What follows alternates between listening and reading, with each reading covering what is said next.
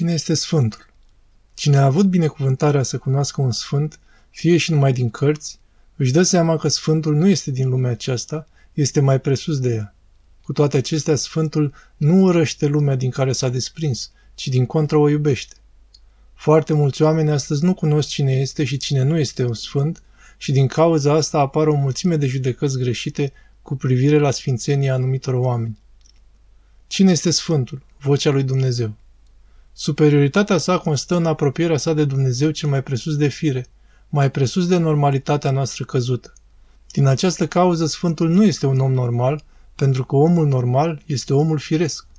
Omul ca ființă rațională are însă și posibilitatea de a ieși din fire, de a acționa împotriva firii sale și aceasta constituie chinul său. Deci pentru om există trei stări existențiale. 1. Starea împotriva firii, în care omul este stăpânit de patim și dacă omul moare în această stare, atunci este sortit iadului. 2. Starea după fire. Starea naturală în care omul are însușirile firii sale, este normal și face faptele bune, adică virtuțile. În această stare omul se mântuiește. 3. Starea mai presus de fire, în care omul începe deja să dobândească însușiri mai presus de fire și începe să aibă harisme.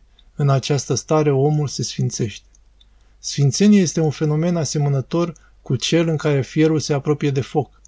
Fierul rămâne fier, focul rămâne foc, însă fierul începe să capete proprietățile focului.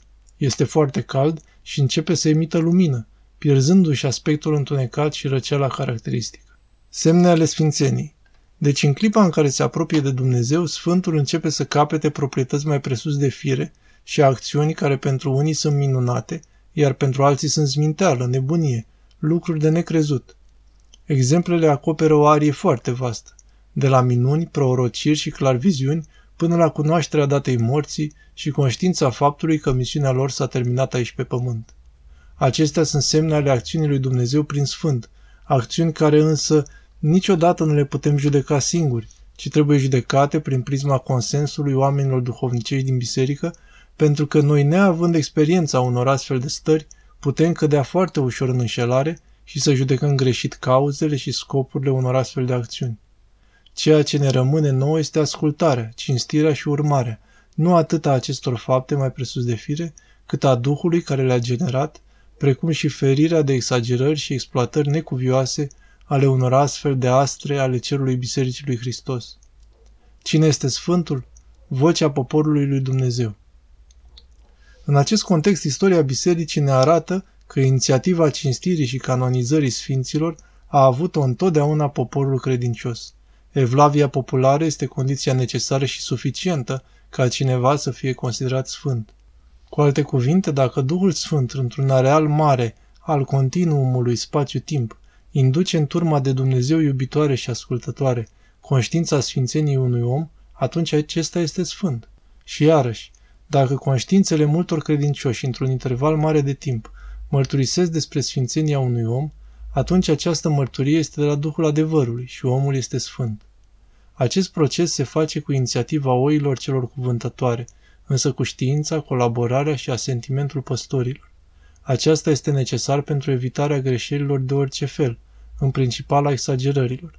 Canonizarea este doar oficializarea unui cult care există deja.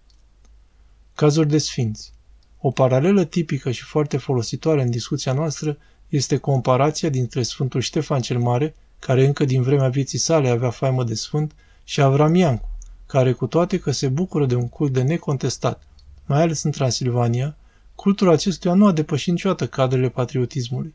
Sfântul Duh a mărturisit în istorie despre Avram Iancu că este un mare erou național, însă nu un sfânt.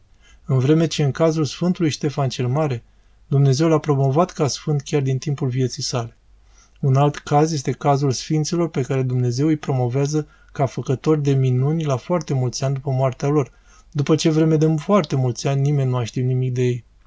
Avem aici exemplele sfinților Rafael, Nicolae și Irina din Lesvos, Sfântul Efrem cel Nou, Sfântul Evdochim, etc. Sunt multe moduri în care Duhul Sfânt lucrează în biserică, inclusiv prin nepromovarea unor sfinți foarte, foarte mari, pe care marea majoritate nu o cunosc.